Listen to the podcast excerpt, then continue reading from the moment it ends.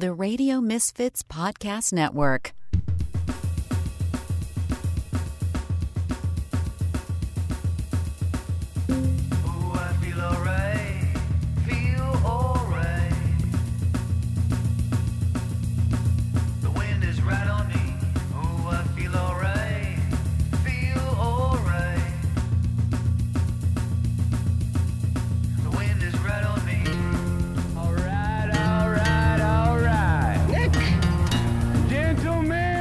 Your buddy, kind of guy you can drink beer with. Start your engine! It's the Nick D Podcast. All right, all right, all right. It is the Nick D Podcast, and I'm your host, Nick DiGilio.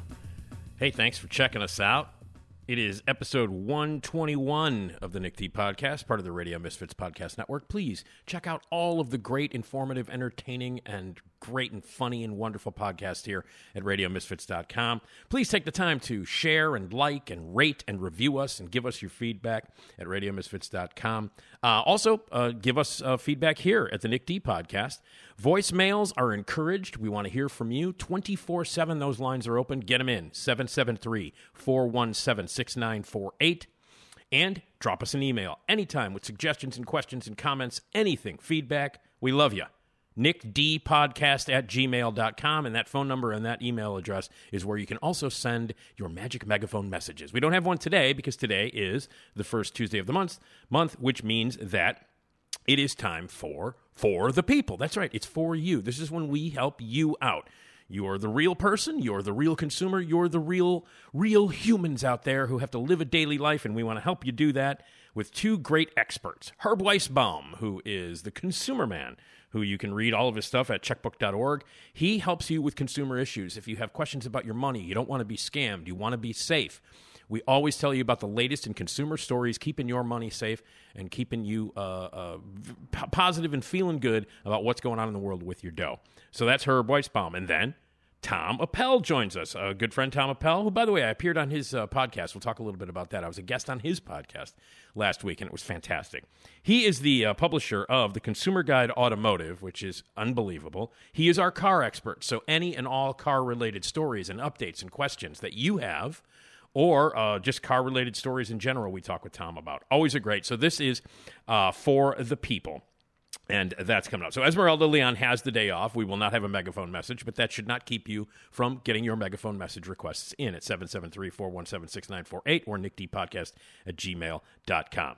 My dad will tell a joke. Yes, my dad does not take the For the People day off. He still gets over here and he tells a joke and he bothers this one. Hi, I'm Carrie Russell, and I love Nick's show. Yes, she does. Thank you, Carrie. I love you, baby, despite the fact that uh, I didn't like Cocaine Bear. You forgive me, don't you, don't Hi, you? Hi, I'm Carrie Russell, and I love Nick's show. All right. Thank you, Carrie. All right. So uh, Tom Appel, our car guy, Herb Weisbaum, our consumer guy, For the People. That's what's coming up. Hey, you know what else is coming up? A big night for us. We have been doing live shows, the Nick D Podcast Live, uh, and it's been great. We've had great guests and a great time. Me and Esmeralda are the co-hosts. We have special guests. We give stuff away. We have incredibly fun uh, prizes uh, to give away, and we do trivia and interactive stuff with the audience. It's all recorded as a live podcast at Zanies in Rosemont, and we've had a great time doing it, and uh, our fourth live podcast event is coming up on March twenty-eighth. That's Tuesday, March twenty-eighth.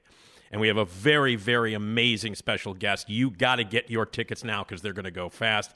Tuesday, March twenty-eighth, seven thirty at Zanies in Rosemont. Rich Koz is going to be with us. That's right. The legendary, the amazing, the classic, the unbelievable Svengoolie himself, Rich Koz, who, will, by the way, will not be in costume. He will be... He he will have his secret identity. He will be the secret identity of Rich Koz. Rich is going to be there live on stage in front of you and your friends. You can ask questions, and we're going to have a great time interviewing him. He's going to be on stage with us for over an hour, talking with the legendary broadcaster, Rich Koz. He's our special guest. My dad is going to get up and tell jokes at the end with Rich Koz. So if you want to see my dad and Svengoolie, you know, throwing bad jokes back and forth at each other, that alone should get you to come out. Anyway, Rich is going to be our special guest. I couldn't be more thrilled and honored, unbelievably honored. I bow to the greatness of Rich Koz, and you should too. But that's going to make um, you know, our live podcast show even better than they already are. And they're already hilarious and great and spectacular. We get nothing but amazing feedback from people who have come to these events. So our next live Nick D podcast recording Uh, with Esmeralda and me is going to be on Tuesday, March twenty-eighth at seven thirty. Doors open at six thirty. And Rich Koz, Svengoolie himself, live in the flesh with us. It's going to be unbelievable and unbelievably special. You cannot afford to miss this. Uh, you know, Rich is an amazing dude, and he doesn't do this often. He's doing me a favor. He's like, yes, I will come and be a guest on your live podcast. So get your tickets now, because this is going to be a special night. Rich Koz live, Zanies in Rosemont, March twenty-eighth. That's a Tuesday. Rosemont dot zanies dot com. Get your tickets now. Rosemont dot zanies dot com. Or you can call the box office at eight four seven, eight one three, zero four eight four. Call or get your tickets online right now, rosemont dot zanies dot com, for our, our next Nick D Live podcast. We do this once a month. We'll be doing it in April. We'll be doing it in May. Uh, once a month. And uh, we always have great guests. And this one could not be greater. Rich Koz, Svengoolie live. So get your tickets now for our Zanies show. So that's coming up. And uh, and you know what? Let's get this thing started with our For the People. We're going to talk to Herb Weisbaum after I tell you that you need to be congratulated right now. Congratulations. You're about to listen to the Nick D podcast. It's by far the best decision you've made today. It makes the other podcasts seem like crap. Oh, yeah. Don't be a jagoff.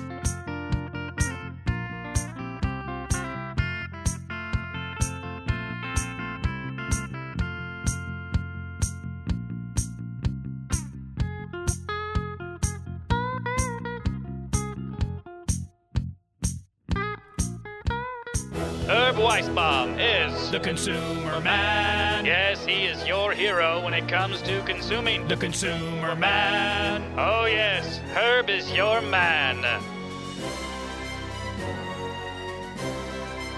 That's right. The very heroic theme music of our hero, the Consumer Man, Herb Weisbaum. Herb joins us on uh, For the People every first Tuesday of the month. And here is Herb. Hi, Herb. Hello, Nick. How are you? I'm doing great. It's a very uh, important week for me. It's nice I can celebrate with you. This is National Consumer Protection Week, my favorite week of the year. I understand it's your favorite week of the year. I understand it's a very important week. And for the Consumer Man, I would imagine that National Consumer Protection Week is the most important week of the year. I can't imagine another week being more important. Of course, we do. Yeah. You have to be a good consumer year round, but this is like, you know, it's nice to have your own special week. Now, before we get into that, out, I clean it, you know, I, I take the suit and I clean it, the cape, I clean it a little bit. And polish it. Yeah, right. Before we get into that, though, now we announced the last time that you were with us that you, in fact, have kind of retired. You've semi-retired. You're taking it easy. And, um, you know, the Seattle Times ran a story about you and your semi-retirement. And I, and I know the note that you sent me says normally a broadcaster has to die before a newspaper story like this gets published. Now, you're not dead, as we as we no. understand. No, no. And as the newspaper said, I'm retired, sort of. I'm still keeping very, very busy working for Checkbook dot org, doing the Consumerpedia podcast every other week, and also doing things like you and other radio and T V stations across the country in my weekly column for Checkbook. But I don't have the daily deadline of broadcast news, where every single day for twenty-two years, five days a week, I actually did some on the weekend, so five or six days of the week, I had a deadline every single day for twenty-two years and had to provide in that period six thousand five hundred tips. Wow. That's a lot of tips, man. That's a lot of tips, man. That's a lot of tips. So uh, how do you feel about the story that the Seattle Times ran? I mean, you know, huge newspaper in the city that you love and where you live. Was it fun to to have that piece written about you? It was really nice. They sent a staff photographer over to take a couple of pictures. And the one picture that you may have seen of me holding the on-air sign, uh, that was the actual on-air sign from the original Como radio station, the one of the flagship stations in Seattle from way back when, when they moved to the new building. They were going to throw it out. And Herb said, no, you're not. I grabbed that, put a light bulb in it, and now sits on my desk. And they took a picture with that, which is really cool. If you want to see this, it's posted on my Facebook uh, page uh, or my Twitter account, uh, Uh, the Consumer Man at Twitter and Consumer Man at Facebook. That's right. And uh, you can also check out uh, checkbook dot org, consumer man dot com. uh, for all of this uh, all of this stuff. And everybody wants to see the picture and read the wonderful piece that we wrote that there that was written about uh, about the semi-retired but still busy Herb Weisbaum. Right. So. Reasonably busy, has time to watch some streaming at night, Nick. I, I think about you every time I go on my little you do, you do. on a streaming service. Yeah, well, I watch. I don't know if you watch this. We talk sometimes about stuff. Um, my wife and I decided to check out Tulsa King with Sylvester Stallone. Yes. And we weren't sure. And we got into the second episode and it was like, this is a hoot. Sylvester Stallone is really funny. He's got this great sense of humor. It was very well done. We really enjoyed that. I was surprised at how much I enjoyed it, too. Uh, I thought it was a lot of fun. And uh, my friend Tony Fitzpatrick, who is uh, mm-hmm. an incredible uh, friend of mine, a great artist, a great writer, uh, he swears by that show. He yeah. uh, just just he can't recommend that show enough to people that he knows, people that he doesn't know, enemies, friends, whoever it is. He is constantly telling people that you must watch Tulsa King with Sylvester Stallone. And uh, and that was the reason I started watching it, because I was kind of putting it off. And he's like, Nick, you got to watch it. And then I did watch it, and I and I found it very entertaining. I'm glad you I'm glad you found Tulsa King. Yeah. One more. Did did you watch uh, Poker Face? Yes, I do. Uh, I do watch Poker Face. Uh, I haven't watched the whole thing. But I, okay. but I, I like but it I more than my wife does. But I really, I really like it. I think it's like the old Columbo, yeah. But she's doing it by reading people's faces. A little slow moving for today's today's movies. It really does sort of plod along. But I just find it, you know, a hoot to see how she's reading people and what she does. Well, Natasha Lyonne is one of my favorite people in the world. Uh, she's uh, an actress that I've always loved, uh, and you know, she's a producer on this project and some of the other things that she's been doing. And, uh, uh, you know, she started out as a teen actress. She's been acting for oh. well over twenty-something years. She started out as a okay. teen actress. I mean, you know, one of the big movies that she was in a few years after she started, she's in the American Pie movies. She's in the, right. the first. And, uh, and you know, she was just like nineteen or eighteen when they made those movies. And so right. I've been I've been following her career for like twenty-five years. I've always been a big fan, and I think she's terrific in, uh, in Poker Face. But that's cool. And that's this week's streaming review. I'm Herb Weisbaum, the Consumer Man. There it is, Consumer Man. Well, uh, when did National Consumer Protection Week begin? How long has National Consumer Protection uh, Week been a thing? I would have to Google that, but it's been many, many years. It's been several decades now. It's been around for a while. And it's basically uh, uh, honchoed by the Federal Trade Commission, but a lot of consumer groups jump on the bandwagon. And they just try to p- put out a lot of information that's useful all year long, just to, to remind people that you have to stop and think before you do things, because there's a lot of shoddy businesses, there are a lot of ripoff and scam artists, there are a lot of criminals out there, and you really have to be the, the first sentence of my story, which basically says it all, Nick, is it takes some extra effort to be a good consumer.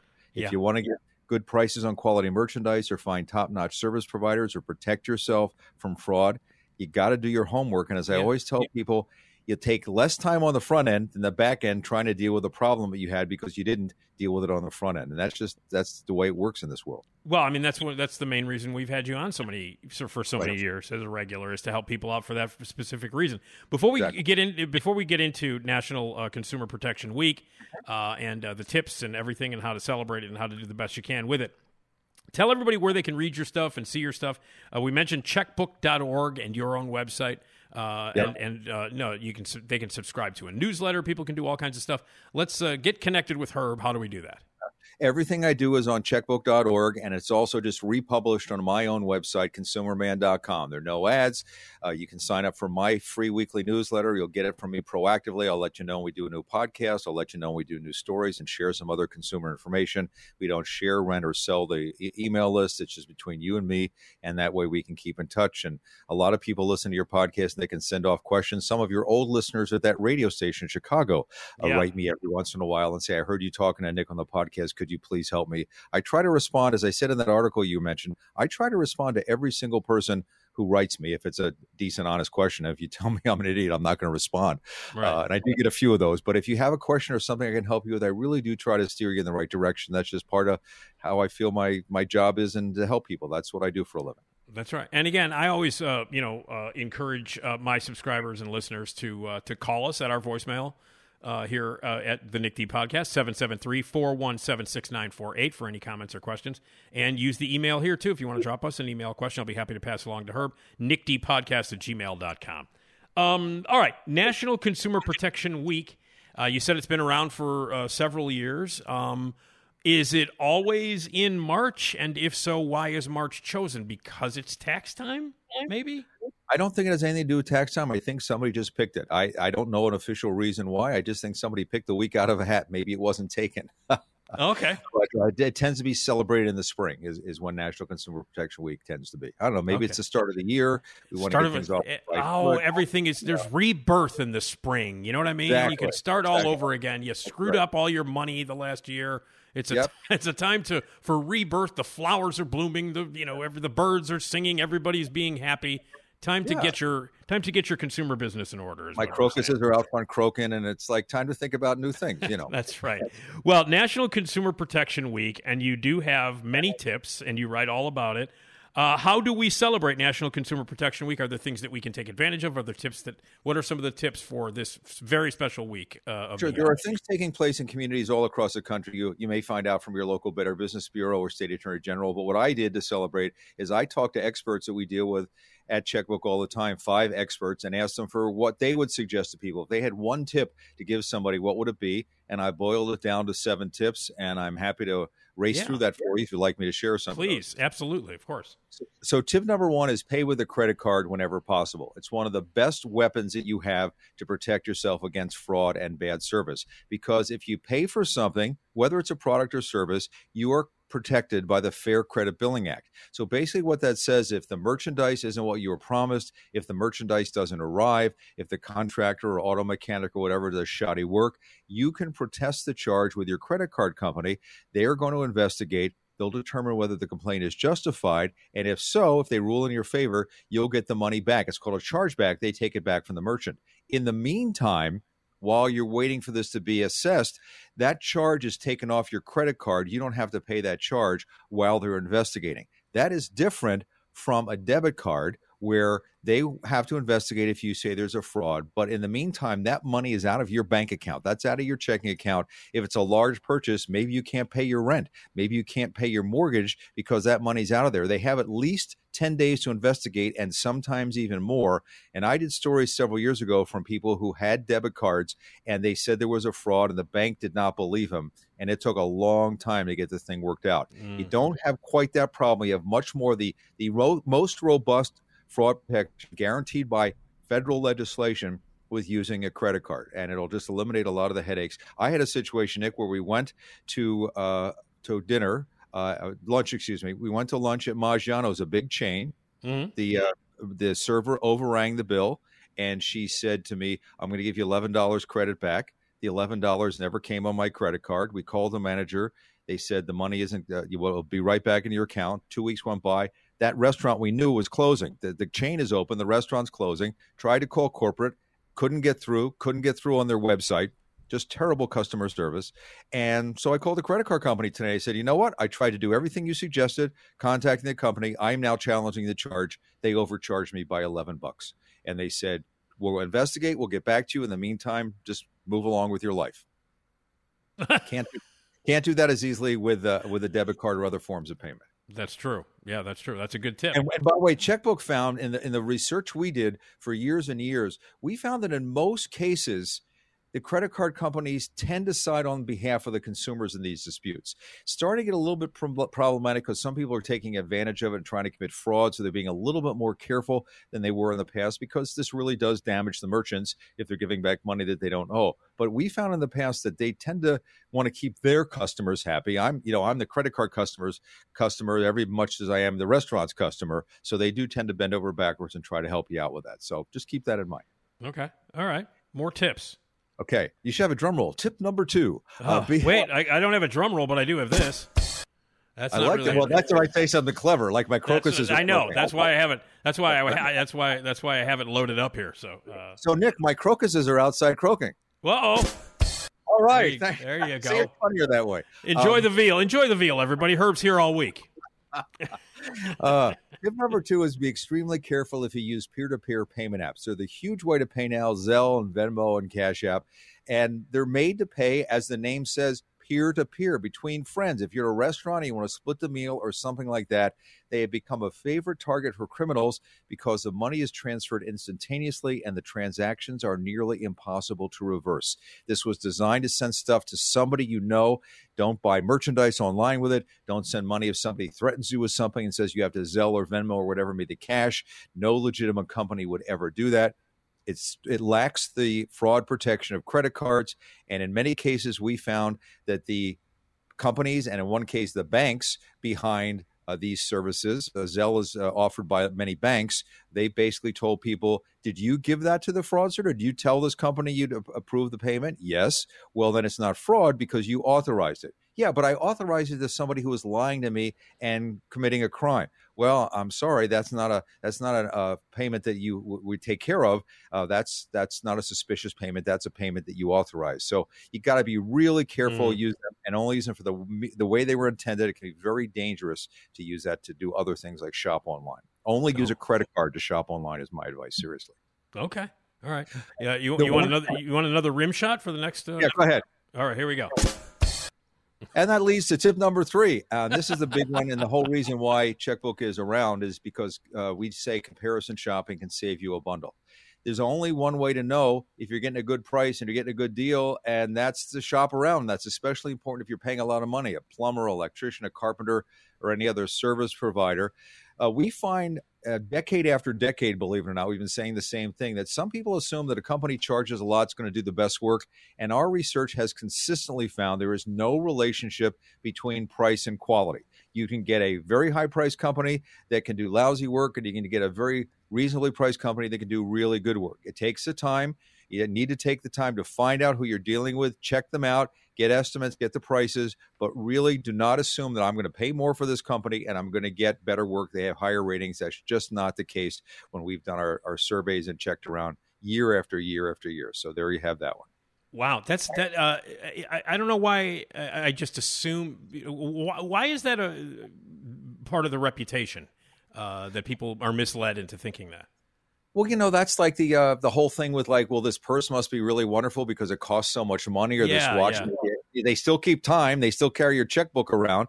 I think, uh, oh, I got checkbook in there again. Uh, I think that uh, somehow in our society, we relate cost to quality. You know, that shirt must be better quality because you pay more for it. It may be, but it may not always be, especially with service providers. Maybe they're not based, in my case, in the city of Seattle, or maybe they're not based in downtown Chicago. Maybe they're based a little bit outside in the burbs where they have lower taxes, or they don't have as much rent for their office or something like that. They have better supplier that can get on the pri- the the stuff they need at a better price. There could be also, or maybe the company just has a marketing pitch that says, we, you know, they, they know that they charge a lot of money and people will assume we're good. Uh, it doesn't matter what the reason, just don't fall for that and make sure you shop around and get a, get a reasonably good price. Mm, okay. Great advice. All right. Should and, I, and uh, by the way, I, one last thing with that. And I, yeah, and I, I added yeah. this when I was writing this. And me- remember warranties. You know, when you're shopping around, if you're getting something installed, if you're getting a furnace installed or an air conditioner or something installed, you want to not only check on the contractor, but you want to check on the, the warranty, besides the price, the warranty you get for the item. I bought an air conditioning unit here uh, many, many, many, many years ago. And I had a, a, a choice between two models. They were almost the same price. And I just happened to say to the contractor, what's the warranty on the compressor? That's the part that always goes bad. Mm-hmm. He says, well, this one is ten years and this one's twenty years and they're almost the same price. Well, duh, I'm going to take the one that has a twenty-year warranty on the part that's going to break. That's the kind of thing you need to check around and ask for when you're doing something like a, a you know, garage doors or furnace or a hot a hot water heater or a, you know, something like that that has a lifespan. What kind of warranty are you getting with roofing? What kind of warranty am I getting with this roof? Am I going to get twenty years, thirty years, lifetime? What's the deal? Mm, okay, great advice. All right, should I do it again? Here we go. Sure, go ahead. There we go. Number four. Review your business. I used to be a rock and roll jock. Uh, review business relationships. I got this one from my friend Igor Dworsky, who runs the website consumer world dot org, which is a great website. And he says, and he's right, you start a business relationship and you forget about it, assuming the terms and conditions are going to stay in place and won't change, right? I bet you've done that. I've done the same thing. Sure. So Edgar says, check your cable and cell phone bills, maybe your bank accounts, your credit card every year or two, and just see what the situation is. Are you getting the best rate or the best package or the best price anymore? Let me give you an example. A lot of people pre-pandemic specifically got credit cards that gave them travel perks, miles, or with the hotel rooms or whatever, because they were traveling a lot, especially business travelers. Well, maybe now you're not traveling all that much because you're older, you don't have any reason to go, the business doesn't want travel anymore, and you're paying a steep fee, an annual fee for that card. Maybe you should be getting a card that gives you cash back rewards, and you can find some great cards that don't have an annual fee. There's a link in the story on checkbook dot org uh, to bankrate dot com. They have a list of a whole bunch of cash back reward cards that don't have an annual fee. You might save ninety-five dollars and get the reward that actually works the best for you. In the service area, like phone and internet and T V service and that kind of thing, don't expect the company to voluntarily offer you proactively if something is better, if they've come up with a better package or a better deal. You've got to call. You've got to call the internet company, the cable company, the phone company, or go to the store and say, hi, quote, how do I lower my monthly bill? I think I'm paying too much. And in many cases, they will be able to work a deal that will lower you uh, the, the bill. And if you've done your homework, and you know what the competitors are charging, if you happen to have a competitive service, some cities there aren't cable T V competitors, but you'll have a much better bargaining power, Nick, if you go in and say, well, uh, X Y Z company is offering a triple play for ninety-nine dollars. How come I'm paying one hundred twenty-five dollars?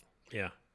And I found some of the things are bizarre. When I went to the store, and they tend to spend a lot more time with you, I had a guy at Comcast, and he worked on this thing Uh, for twenty minutes. And he said, I guarantee you, Mister Weisbaum, and he didn't know who I was, was a young kid, I am going to get you a better price than you're paying right now. And I said, I'm in no rush. Thank you very much. And he found this bizarre promotion that if I signed up for another service, my bill would be lower by forty dollars a month. And I said, I beg, he says, yeah, you're paying twenty-five dollars for this, but they're running a special promotion. So the overall bill and the bottom line is what counts is forty dollars less than what you're paying now. Sure. Sign me up for the service I don't want.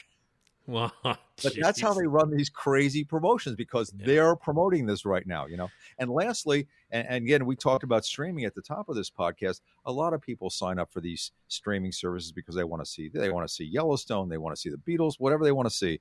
And then they forget about it. And these things keep renewing over and over again until you say, stop, take a look sometime. I think the last story I read, most people have five or six streaming services now. It may be that you don't really need that many, or if you're not using it for a while, just unsubscribe. And if you want to go back again to Netflix or Hulu or whatever it is, subscribe again. They're they're going to be happy to welcome you back. You may even get a new subscriber deal if you wait long enough. Yeah, no, that's a good, that's good. It's good because I think people do forget, um, uh, uh, you know, about this. And I think there's an, I, I, and I've seen advertisements. Now, I don't know whether it's good or not. I don't know whether the product is good or not, Herb, and I'm sure there are more than one, but there is an, uh, A, a product or an app that you can download or subscribe that goes through, it automatically like goes through uh, the things that you are subscribed to. And and my phone does, my phone actually kind of does this too. It's like, mm-hmm. hey, you haven't used this app in a long time, or you right. haven't used this app in a long time. Do you still want it? And I like that, you know, that little yeah. reminder that my that my phone does. My phone reminds me, it's like, hey, you haven't done this, you haven't done that, and that's that's that's a good that's a good service. Yeah, I we have not reviewed those apps, but I'm familiar with them. And if somebody likes them, I hope they work out. But yes, there are th- services that can, or, you know, it's really easy for yourself. You, you can just put a note, you know, in your calendar. I mean, if, a lot of people, and you know this as well as I do, a lot of people want to do the thirty-day trial and then see, you know, binge yeah. watch all of, uh, you know, Picard, and then they want to get off of it or whatever. And, yeah. you know, yeah. you forget, put a note in your calendar, your Outlook, your your paper calendar. I have to, re- it's going to automatically renew on this date, and a couple days back, decide if yeah. you want to keep it and renew or you want to get rid of it. That's well, because, you know, that, because after the thirty days, they're certainly not going to remind you. The service correct. Isn't going to, they're yeah. not going to remind you. They're just going to start billing you. You've got that's that free thirty days. Yep. Yeah. Yeah. And so, and I like that. I like the fact that, uh, you know, I, I don't, you know, that my phone uh, service is like, they, every once in a while, it's like, hey, you haven't used this app, or you haven't used that app, or, you know, it's, it's taken up some space on your phone. You yep. sure you want that? Or, you yep. know. So I, yes. I, I actually really, uh, you know, it's something I, I, I'm, I'm, I'm happy that I have. Good. Good. One last point before we go to tip five, yeah. which would be the next tip, is a lot of people hold on to things for a long time, assuming they're going to get um, discounts because you're a long-term customer. The the uh, the um, what I'm thinking about is insurance. A lot of people don't price shop, don't change insurance because they figure, well, I've been a long-term customer and they're going to give me the favored rate because I'm a loyal customer. Actually, a lot of the insurance companies, and this is specific to insurance companies, have figured out, they have these algorithms now, Nick, they can say, this person is never going to leave our company and you don't have to give them good rates. Just charge them whatever you want to charge them and they're not going to go. And I mean, they can't charge more than the insurance commissioner in that area has allowed or whatever, but it's not like they're going to offer you a deal because you're a good customer in many cases. They may, but there's these things designed to simply say, this person's never leaving us. And I'm sure they use these algorithms in other services now. And so if you do shop around and you do compare prices or maybe change to another company, you may get a better deal. I had an, uh, we have uh, earthquake insurance out here in Seattle because that's a big risk for us, and we're an earthquake country. Yeah. And the company that was servicing me, uh, and I do tend to price shop it with my agent every year, was going out of business, so he couldn't get it anymore. And he said, I searched around, and I found you another company that gives you absolutely the same coverage as this previous company for one thousand dollars less a year. Just shows the value wow. of shopping around. Earthquake insurance is really expensive. Yeah. And uh, yeah. but that just shows you the value that don't assume you're always going to get the best price. Shop around every once in a while. Got it. All right. All right. Another tip. You ready? Yep. Number five. Okay. Slow down. You're moving too fast. The song mm-hmm. was by? Uh, is that slow down? Simon and Garfunkel. Yeah, that's right. Sorry. I had to, I had to start, I had to start singing it in my head. It was one of those. Right. Yes. Feeling groovy. Yeah. Um, con artists use high pressure tactics and fear to get you to act without thinking. And they know what they're doing, and they can be really intense. They can threaten you with legal action, that an officer is coming to your house to arrest you, that your utility is going to be turned off in a few minutes, that you're going to be locked out of your credit card or your banking account, that this fraud is taking place, you're going to lose all your money. Whatever it is, they know what buttons to push to make you stop thinking with the rational part of your brain and do whatever they want to do. And by the time you figure it out, it's done, it's over with, and you're going to try to pick up the pieces. So if someone is threatening you, if they're giving you this really high-pressure routine, whether it's a lawsuit or being arrested or whatever, stop and get out of that situation until you can think about it. Talk to a friend. Talk to a family member. You can call the A A R P Fraud Watch Network. You don't have to be a member of A A R P. You can call them up, and they can talk to you, and they know all the scams that's gone along and, and help you with that. Uh, I can give you the number here, but the number is also online, or you can also get it with a story, eight seven seven, nine oh eight, three three six zero. It is free. They're happy to talk to you. This is what they do, eight seven seven, nine oh eight, three three six zero. And the one thing Amy Knopfsker with the Fraud Networks told me, and it's great advice, she said, and I quote, listen to your gut. It's a chemical reaction from your brain trying to warn you that something isn't right. And all the victims I talked to, I bet ninety percent of the victims I spoke to said, you know, it just didn't feel right. I was mm-hmm. in the middle of this thing, and this guy was telling me this song, and it just didn't feel right. But I wanted to get him off the line, so I decided to do it, or I felt – you never give somebody your credit card, banking information, or Social Security number in order to get them off the line. You take the phone and hang up. That's, yeah. that's yeah, how you yeah. get rid of them. Yeah. Uh, but if you would follow that gut feeling, I guarantee you in ninety-nine percent of the cases, your gut – is telling you the right thing to do. So listen to your gut, stop the transaction, and try to, to talk to somebody. And as I say, every time I make speeches, especially to young people, but older folks as well, in this fast-paced digital world of ours, there may not be an undo button. If you go on a website and submit your Social Security number thinking it's important and it's run by scammers, you can't pull it back. If you click a link in a text message and give them your username and password for your bank account or credit card, you can't undo that. You've already mm-hmm. given it to them. There's no undo button in the digital world. You're going to have to go in and change all your password and log information. You can't change your Social Security number. So you need to think long and hard before you hit that submit button, because you may, you know, when I first started doing this, Nick, uh, decades ago, well, forty something years ago, I would do a story on T V, and someone would call up the T V station and say, thank you, Herb. You warned us about this oil and gas well scam. I just wrote a check to the company for ten thousand dollars, and I can either A, go to the mailbox and take it out so they won't get it, or B, call the bank and stop them from, you know, put a stop payment on the check. Digital, you can't stop that Zelle transfer. You can't stop that, you know, the, the, the giving them your information instantaneously. It's gone. It's done. It's, you got to think before you commit, because right. once you do, you're going to be in trouble. Yeah. That's a good. Uh, all right, uh, that's that's that's an important tip. Yeah, you know, everything moves faster because of technology, and we got to keep yep. up to date with that. Yeah, yeah. Slow down. All right, we're almost. as as Casey Kasem would say, we're almost at number seven. This is okay. number six. All right. There you go. If you've been scammed, report it. And this is really important. I want to make this clear. Anybody can be taken by a fraudster. Anybody. It doesn't matter your education. It doesn't matter your age, your financial situation, your status in life. These are professionals. There are now gangs, many of them working overseas, who make a living tricking people. They know what to do, and every time they fail, they learn so they can do a better job. And they have all sorts of technology behind them in order to trick you with bogus caller I D numbers and fake websites and terrible uh, an email that looks so real with threatening notes, et cetera. If you get scammed, please don't feel embarrassed. Do something about it. First of all, talk to your family. They can probably help you. Don't afraid that they're going to. Don't be afraid they're going to take your checkbook away or keep you from using your credit card. If you if you're the family members listening, don't do that. Work with your family member, but then report it to a local government consumer protection agency, maybe your police department, the Federal Trade Commission. Better Business Bureau has a scam tracker, and a great organization that's in this story, Nick, is called fraud dot org. They're run by the National Consumers League, a great nonprofit. And what they do is they have connections with over two hundred consumer and law enforcement agencies throughout the United States and Canada. So when you file a report with them, they confidentially share it with these other law enforcement and consumer agencies across North America.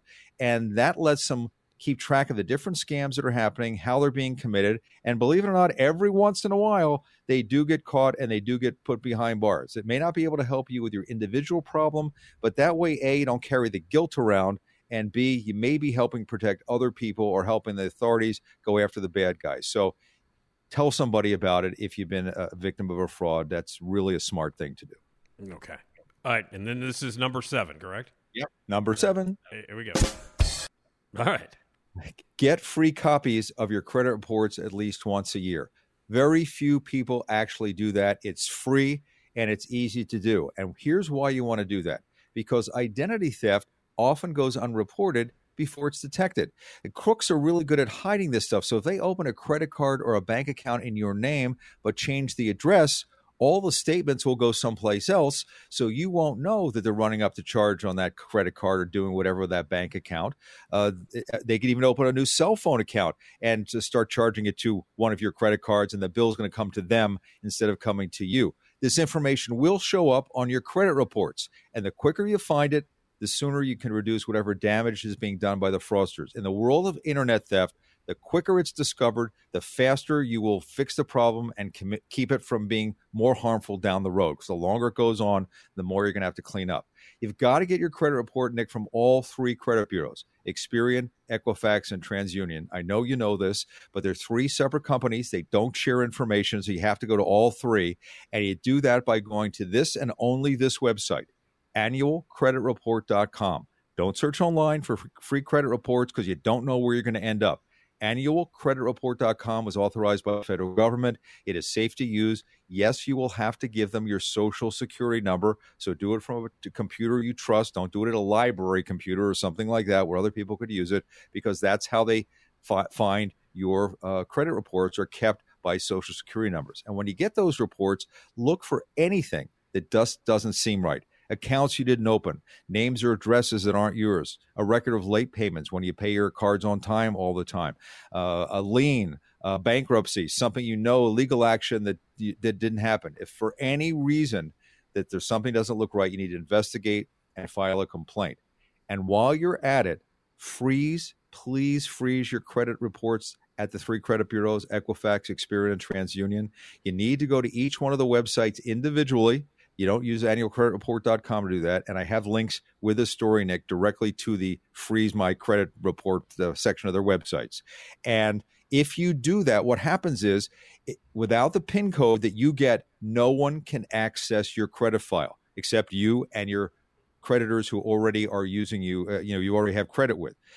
If a criminal gets steals Nick's social security number and gets his address and his date of birth and wants to open an account, the potential creditor will say, fine, we have to get your credit report. Well, you can't get your credit report without the PIN number, Nick, that you created when you froze your accounts. Mm-hmm. So they will be denied. They won't be able to open the new bank account. They won't be able to open the new credit card account. They won't be able to get a cell phone account or a cable account, something that requires rent an apartment in your name, anything that requires a credit check, they are locked out.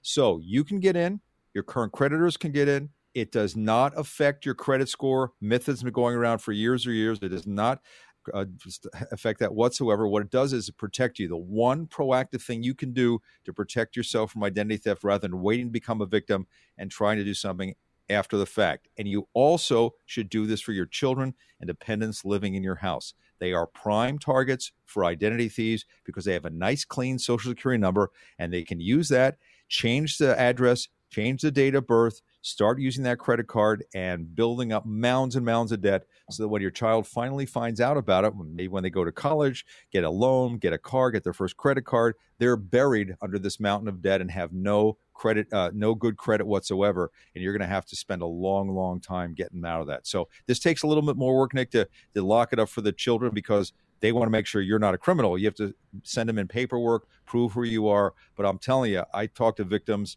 with people who had their kids' identity stolen, and it can be an absolute nightmare. So you yeah, want to do that for the kids as well. Got it. All right, National Consumer Protection Week. All of these tips that uh, Herb just discussed here uh, are at checkbook dot org uh, and uh, with links to everything that we were talking about. So it's easy peasy, and it's very helpful, and you should go to checkbook dot org and check that out. Uh, right now for National Consumer Protection Week. Now, is there any special way that you celebrate National Consumer Protection Week since it's your favorite week? Um, I think I'm going to go get an ice cream sundae somewhere before the week is out. Oh, good. Okay, good. That sounds like a great way to... I'm a peanut butter parfait fan. Ah, okay. All right. My wife right. hates me saying it, but it's the next best thing to sex. Oh, so you got the Spanish... Oh, I'm, you got the, You got the Spanish peanuts, you got the hot fudge, you got the right, soft ice cream. Right. I mean, what what's not to like? Right. All right. There you Honey, go. I love you. There you go. Yeah. I think you shared a little too much there, Herb, I'm but that's sorry. Okay. Cut that out. Okay. All right. Uh, so uh, let's let's uh, talk to. We got a, time for just a couple more stories. Sure. Um, uh, there is a rule, a proposed rule where you may they may be able to curb these excessive credit card late fees, and there have been some really insane. Uh, credit card late fees. Uh, what is this rule and what might happen to curb some of that stuff? Yeah, we checked the most most large banks currently charge as much as three dollars for the late fee, for late payment first time, forty-one dollars for yeah. subsequent payments. And, uh, you know, it's just a lot of money. What the Consumer Financial Protection Bureau, the C F P B, this is the agency that was created during the uh, Great Recession when everything went in the toilet. They tried to start protecting consumers. Congress created that. They proposed a rule that would cap ever-increasing credit card late fees to eight dollars and require financial institutions to justify future price hikes. So they're rolling this back to what they believe, based on all this testimony and all this research that they did, that this is what it basically costs a bank, a financial institution, a credit union to handle a, a, a late fee, which is eight bucks. Uh, that's on a credit card. That's That's not a lot of money, and they're charging, like I said, twenty-five dollars, thirty dollars or more. So yeah. that's what they're trying to do. And uh, they're trying to keep this at eight dollars, and then companies could only charge more if they could prove to the C F P B that the higher fee is necessary to cover their actual real and cost they had, uh, actual costs they had. And it will automatically end the inflation adjustment. Every year these guys are going, well, it's inflation. We're just going to up at the cost of inflation without having to show that it's really costing them any more to do this. And so they said, no, no more of that. And then they want to cap the late fees at twenty-five percent of the required minimum payment. So currently a card issue can, uh, issuer can charge you a late fee that's one hundred percent of the minimum payment owed by the cardholder. Uh, they can't, they won't be able to do this under this new rule. It's going to be a lot lower. Consumer groups think it's great. The American Bankers Association said it's extreme and that will harm consumers by reducing competition and access to credit. Uh, past history, they say any that any time uh, somebody wants to regulate them and somehow they work it out and they still make tons of money and we yeah. all are, are better served as consumers. So yeah. uh, I think that's uh, that's what that one is. You can read about that again on, on my website okay. or check. Uh, Hopefully that one will go through. That's a really important one.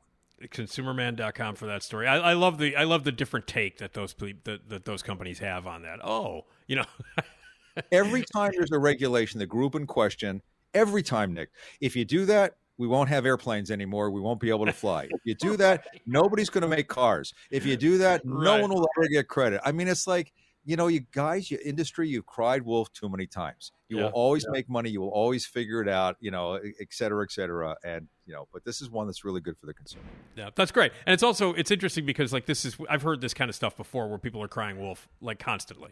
Um, yeah. And we've we've talked about it several times, and I'm always amused by that, and and, and they're always proven wrong most yeah. of the time, at least. And so. and one thing, the rule, the proposal doesn't do this, but the proposal that they put out, the federal, tra- the uh, Consumer Financial Protection Bureau, they wanted people to comment on something that I think is a really good idea. I'm sure you know, and your listeners know, that in many cases there's grace periods for certain things. Most most landlords, I think, give you five days grace period to pay the to pay the rent. There's a great a little grace period on the mortgage, that sort sure. of thing. Sure. So sure. they would like to come up with a potential rule. They're looking for comments right now that would say credit card customers, and they just picked a number that could be changed, a fifteen-day grace period after the due date before late fees can be assessed. Not one minute after midnight on the day that the money is right. due. Seriously, right. that's basically what it can be now, that that it would be a fifteen-day grace period. So to give you a little slack if you're traveling, if something goes wrong, just like it would be with many of these other uh, uh, payments. I think that is a great idea. And I hope a lot of people comment to the Consumer Financial Protection Bureau and say, that make it like everything else. That would be really, really good. Yeah. Now, you know, you always, uh, uh, every month when we when we talk to you, Herb, you're always kind enough to offer my listeners uh, and subscribers uh, a little extra, like, uh, bonus. Yeah. Uh, and, uh, and and that kind of ties in with uh, the story I want to close with, um, kind of with the with the uh, the eye doctors and things like that, because you guys rate the eye doctors, and um, uh, and and you are offering a sort of a, a trial basis for my uh, for my listeners. Absolutely, not for the eye doctors, but for the no, ratings. For the ratings, yes, the ratings yeah, of the eye doctors. Nice guy, but you know, a limited yeah. budget. So yeah. basically, the story in a nutshell is that a lot of people don't realize that after an eye exam, the doctor, the basically the optometrist uh, the, uh, or the ophthalmologist, must give you a copy of your prescription for free and with no strings attached, even if you don't ask for it. They are required by law. The Federal Trade Commission has the contact lens rule and the eyeglasses rule. They have to give you a copy of your prescription when you're done. And this now, is because, that's that's amazing. I've never heard that before. That's unbelievable. I didn't well, know some that. People I talked to who went to the eye doctor recently said, I never got a prescription. Well, and the deal is so you don't have to buy your lenses from the person who's looking at your eyes. It's to increase competition and bring prices oh. down. You know, without this, you could never, it, it was very difficult to buy contact lenses online where there's such great prices because of volume, because you're sort of, you were sort of stuck with the eye doctor who was looking at your eye. Yeah. So they must do this. This is required by law. And the Federal Trade Commission sent warning notices, cease and desist letters they're called, to twenty-five eye doctors across the country. They didn't give the names, but basically said, this is like the shot over the bow to like let the whole industry know we're watching you guys. That, yeah. You know, you're breaking the law, we think, and you better knock it off. And if, if you don't knock it off, and we come in and investigate and find out for real you're doing it, uh, you face fifty thousand dollars fine per violation. Ooh. So it's a pretty serious violation. Yeah. So uh, what we did is, uh, you know, we, we run down the whole rule and why this is so important. And I didn't realize this because I wear glasses but not contacts. A, a prescription for a, a lens like an eyeglasses lens is basically the, the strength of the lens and that's it. With the contact lens, it's not only the manufacturer, the brand, but the shape and the thickness and the properties. Some are designed for people with dry eyes. They let more oxygen in. You can't just like imagine, uh, hey, I'm gonna. You can't take my contact lens prescription to get your contacts. Right. You might be able to get my my glasses if you had the same strength. They've got to be specifically written for the person. So this is why it's so important. And we have ratings that I'm going to give you the link to, that if you're interested in checking out uh, eye doctors in your area uh, or any other of the services that Checkbook rates, and we check thousands of services, uh, Nick D podcast listeners are going to get a thirty-day free trial. All you do is go to checkbook.org slash Nick D podcast, and the ratings are in these seven regions: Chicago, Minneapolis, Saint Paul, Seattle, San Francisco, Boston, Philly, and Washington, D C. If you live in one of those seven regions, you can get ratings for all sorts of things at checkbook.org slash Nick D podcast. We hope you will become a member and join us if you live in those areas and can get the ratings, but there's no obligation whatsoever. We do this as a public service, and because, Nick, we frankly love you. Oh, well, thanks. Checkbook.org slash Nick D podcast. And again, uh, make sure that you're aware. I mean, I, this is something that I didn't know.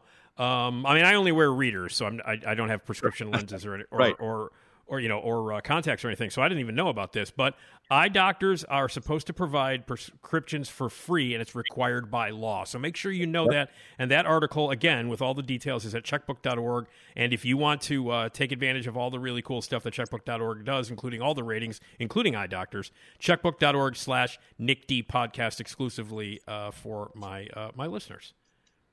Fantastic. Well, yeah. Herb, always a pleasure, and please have a great uh, have a great National Consumer Protection Week. I know it's your favorite week of the year.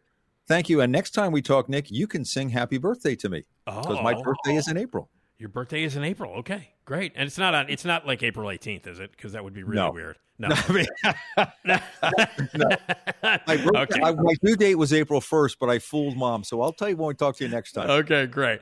Herb, always a pleasure, my friend. You always, uh, you're always helping us out. And again, checkbook dot org for all of the stuff that Herb is talking about, and checkbook dot org slash Nick D Podcast to take advantage of this thirty-day free trial offer. And remember those tips for National Consumer Pro- uh, Protection Week. Uh, take advantage of that. Herb, always a pleasure, my friend, and we will talk to you on your, in April and your birthday month. Stay safe. Be well, Nick. All right, buddy. Take care. Uh, Herb Weisbaum, uh, he is the first part of For the People. The next part is our car guy, and that's Tom Appel. Let's talk to him. Tom Appel. We're going to talk about car stuff. Tom Appel. Ooh, automotive with Tom. And his last name, Appel. Oh. It's the czar of car. The Sultan of Cylinder, Tom Appel. There he is. Again, fantastic theme song that we get to hear once a month, the first Tuesday of each month, which, as we continue, is For the People. We talked to Herb Weisbaum from uh, checkbook dot org. Now it's time to talk to our main man, Tom Appel. He's our car guy from Consumer Guide Automotive. Always a pleasure to talk to Tom Appel. Hi, Tom. Hey. How are you, buddy? I'm good. I'm good. good Thank good, you. Good, good. Again, you're such a car guy that that's actually your handle on Twitter. People should follow you on Twitter. What's your What's your twiddle tw- twiddle? What Twitter Twitter handle? Uh, so everybody can follow you.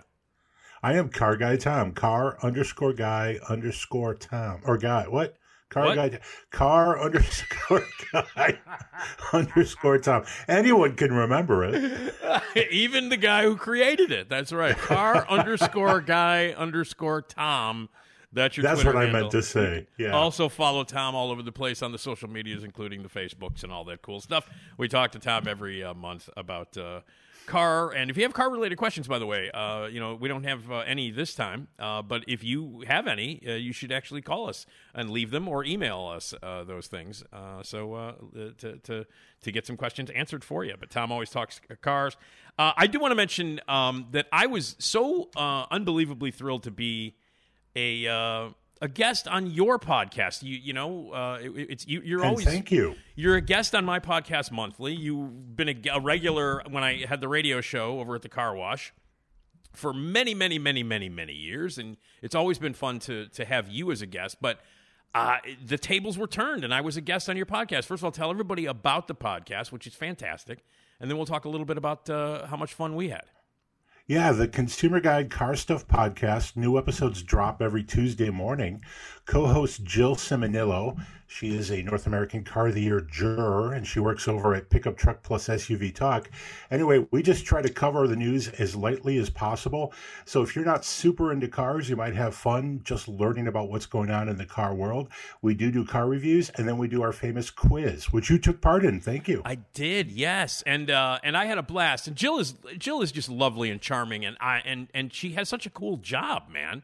Uh, she does. She was like, when we were talking, she's like, yeah, I'm going out of town so I can drive cars around in the desert. Like I can test, I can be a badass driving around crazy ass cars in the middle of the desert. She's pretty cool. Where did you find her? Uh, Jill and I have known each other for twenty years. We've, sure. we've both been... We've both been on the board of the Midwest Automotive Media Association. She used to be with the Sun Times. Uh, she was with Pioneer Press before that. And, yeah. and she just always finds a place where she can work and talk about cars. Well, she's great, man. Uh, uh, oh, thank she's you. Fantastic. And, the, and you guys together are fantastic. Like a, a really, you know, great camaraderie. And uh, it's fun to listen to you guys bounce off of each other. And it was also fun kind of behind the scenes because you guys poked fun at each other, too, as people who work together for twenty years do. You know what I mean? Oh, yeah. Yeah, yeah. yeah. Jill is deeply flawed, so I like to call that out. She's not here to defend herself, Tom. She can't nope, defend herself nope. right now. That's, that's why you're taking these shots at her. She's a perfectly uh, lovely woman. And uh, how, how do you get a job driving cars in the desert? How do you get paid to travel around and then go, yeah, I'm going to be a badass and drive some cars like a maniac in the middle of the desert? How does that happen? Yeah, she, she is in an enviable position. Yeah, very, very cool. Anyway, your podcast is great. Uh, Car you. Stuff Podcast. Again, all of this stuff you can find at uh, Consumer Guide Automotive. Uh, you know, the the blog, the Daily Drive blog, which we're going to be talking about, and the podcast. But I had a fantastic time, uh, uh, Tom, a- as a guest. It was so much fun. We talked about uh, car movies. We did, yeah. Yeah, and we're pretty much in agreement on those, it turns out. Yeah, I had a ton of them, though. Did I, I came with too much, I think, because I, uh, I just started rattling off titles like an idiot. We'll have to go back sometime. We'll have to have you back, and we can we can talk about specific movies. Yeah, yeah, but it was fun, man, and the and the quiz was fun. Uh, uh, Jill beat me in the quiz. I'm not bitter at all.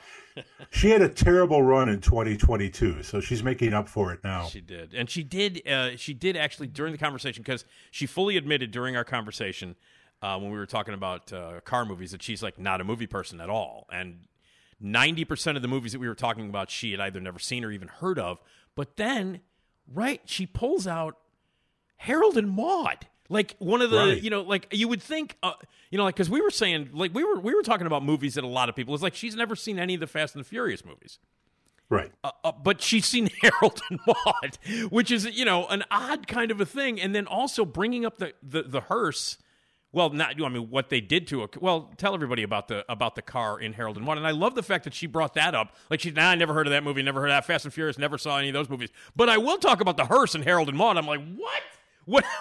This crazy obscure car in this crazy, you know, odd sort of midnight cult movie.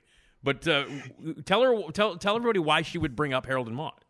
Yeah, uh, one of the things about that movie, there's a lot of driving scenes in that movie, including a real hearse. But, but at one point, Harold, who suffers from depression and all sorts of other issues, including some mommy issues, uh, yeah. he's a loner. Yeah. Takes a is is given is is gifted a Jaguar X K E by his mother, which he promptly turns into a hearse.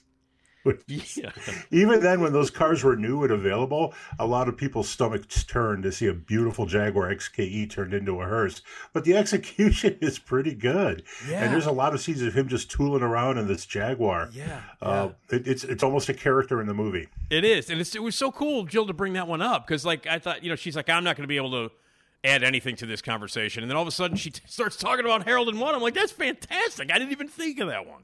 Out of nowhere. Didn't see it coming. Yeah, did not, but it was great. And uh, and I understand that that actually, if uh, I, I want to make sure I'm correct on this, that's that's your daughter's favorite movie, Harold and Maude? She loves that movie, yeah. We've seen it together three or four times. And, and frankly, I love that movie, too. Well, what's not to love? It is a, yeah. it's, it's a classic. Well, anyway, I had a great time uh, on your podcast. And I'm when glad. Do, when you. do when do new episodes drop, actually? Uh, every Tuesday morning, actually late Monday night, but I don't want to promise too much. So we say right. Tuesday morning. Tuesday morning. And then on Monday, though, you're live. Like people can actually hear it live. We are live on the Talk Zone radio network. So if people Talk want Zone. to tune in, Talk Zone, three p.m. Central Time. Right. And I had a great time. Thank you again for having me. And and uh, and I and I want to thank I want to thank the Talk Zone people for giving me a coffee mug. That was yeah. very nice. I got a for appearing on your uh, on your podcast. I got a coffee mug out of the deal. You've never Which gotten anything. Cool. You've never gotten anything from me. What the hell? No. I, well, I got a theme song. I did get a theme you song. You do have a theme song. You know what? At the Are you going to be able to make it out on March twenty-eighth to our Zanies show with Rich Koz? Uh, I am. Svengoolie? Oh, awesome. Wouldn't you miss know, it, yeah. I will, I will get you a Nick D coffee mug. Whoa, I promise. Excellent. I will get you a Nick D podcast coffee mug. You got me a coffee mug. I will get you a coffee mug uh, for, for, for appearing and, and making my podcast better. So there Your coffee mug will appear in all of my Zoom calls. Oh, that's awesome. I appreciate that. I'll give it to you the next time you come, and that'll be on Tuesday, March twenty-eighth. How about that? We got Rich Koz, Tom. Which is cool, which is how great. Did, how did that, how the hell did that happen? I just called him. I was like, hey, Rich, I don't know. You know, I'm doing this thing. He's like, yeah, I'll do it. And I was like, what? So Sven, Svengoolie, man, Svengoolie. So it's going to be great. Um, so I now, another behind the scenes thing. Not only did I go out to you guys, uh, you guys broadcast from Aurora. Um, or from Palatine. I'm sorry, Palatine, Aurora. Why the hell yeah. did I say Aurora? What the hell is wrong with me? Palatine, yes. And yeah. uh, and I went out to Palatine, um, and then you were kind enough to give me a ride home afterwards. Yeah. And and that car, when you drive, you know, as we as we all know, you test drive a lot of cars constantly for Consumer Guide Automotive because, you know, that's your job. Yep. And I yep. actually got a ride. I actually rode in one of the cars that you drove this week. Yeah. So yeah, tell us Nissan about the Rogue. Yeah. So tell me about your experience. That it was a fine ride when I was in it. I enjoyed it. Oh, I like that car a lot. The Nissan Rogue, very popular. It's Nissan's most popular vehicle. It's a compact crossover. As you saw, a nice interior, decent audio system. But one of the interesting things about that car is, is it's really the only good application right now of a three-cylinder engine in something that large. So it's returning really good fuel economy as well. Wait, um, that's only a three? That thing is only a three-cylinder? one point five liter turbocharged three, uh, wow. plenty of power, surprisingly. But the problem with threes is is that they're inherently throbby and they make weird noise. But but Nissan has somewhat contained that. Um, Chevy has a three-cylinder in its Trailblazer. Ford does in the, uh, the Escape.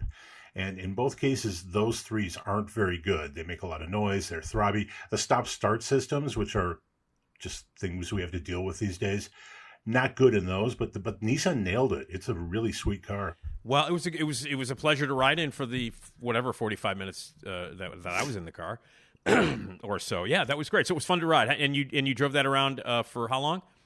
A week. I, I get cars Monday to Monday. Monday to Monday. Okay, so that was yeah. your first day then in that car, then right? It was. It was. Wow. Yeah. And I and I felt weird because I got in and it was so clean. I was like, I can't even step.